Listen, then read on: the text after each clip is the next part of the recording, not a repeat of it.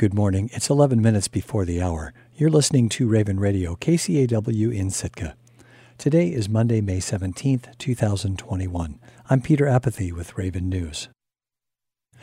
The U.S. Senate passed a bill on Thursday that could allow cruise ships to return to Alaska ports this summer.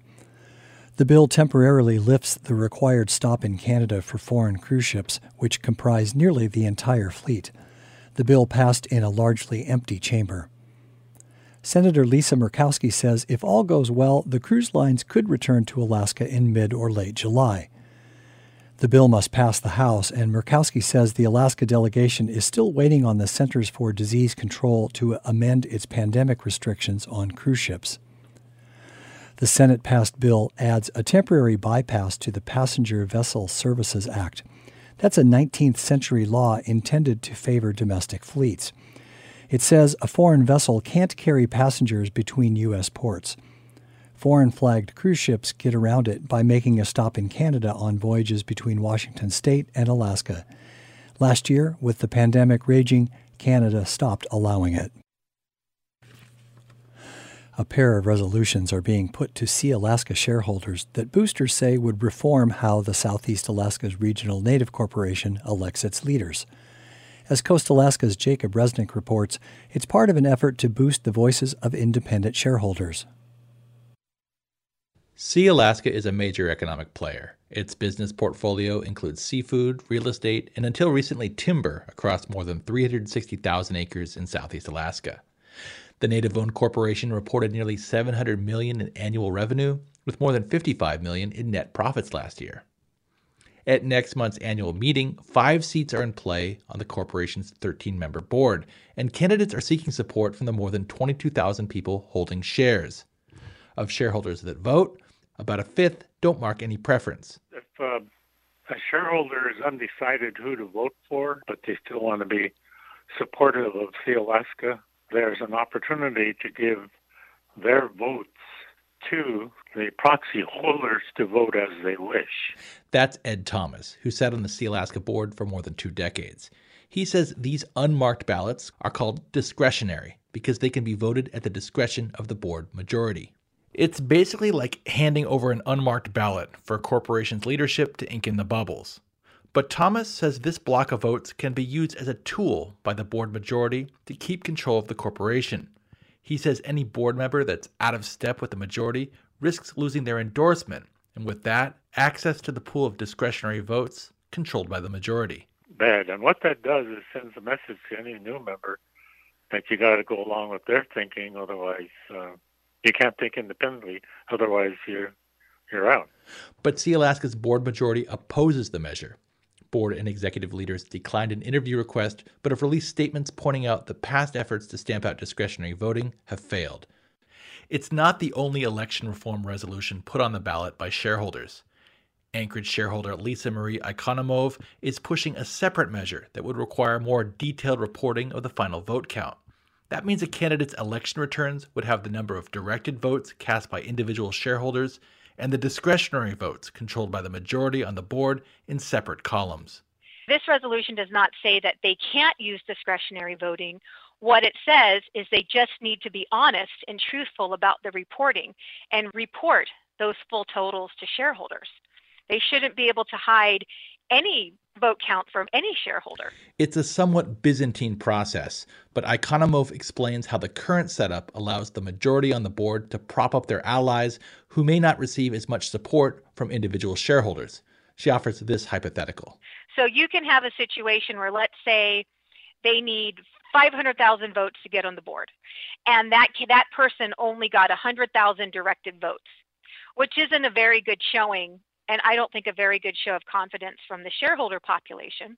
And so what the the proxy holders can do with those discretionary is they can say, okay, we're he needs 500,000 to get elected, so we're going to give that candidate those 400,000 votes from the discretionary pool. And so that will get them reelected. Sealaska is one of the 13 original corporations established by the Alaska Native Claims Settlement Act.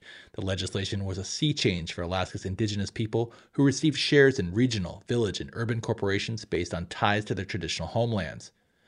But Ikonomov says ANCSA corporations like Sealaska have in the past half century become a lot more than just profit driven corporations. They also serve as representatives for broader interests of Native peoples. They're our voice in politics. They're our voice, you know, in the community. We look at those positions as not just having that business component, but also in a lot of ways, you know, the representation component of us as shareholders, as tribal citizens as just Alaska Native people. Sealaska's board of directors opposes both shareholder resolutions. In a statement to shareholders, the board says roughly one fifth of people vote discretionary because they are consciously showing their support for the corporation.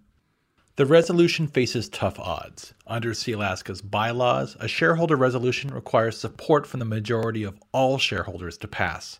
That's especially difficult because 20 to 30% of shareholders don't vote, meaning that two thirds of those that do would need to vote yes. Reporting in Juneau, I'm Jacob Resnick. Alaska's seafood processors were hit hard in 2020. Meanwhile, markets for seafood saw some growth during the pandemic. Recent surveys show that those industry outcomes could be seen again this year. KFSK's Angela Denning reports from Petersburg. Alaska's seafood industry has a lot of moving parts. There are the fishermen, the processors, the market, as well as the fish themselves. By all accounts, the pandemic has been hard on the processors. Last year, they spent about $70 million in mitigation measures and responding to the pandemic. But this year, it's expected to be even more, over 100 million. In fact, a lot of it has already been spent this year. There were challenges and some plant closures that happened despite all these protocols. Dan Lesh is with McKinley Research Group that surveyed processors and others in March about the effects of COVID on Alaska's seafood industry.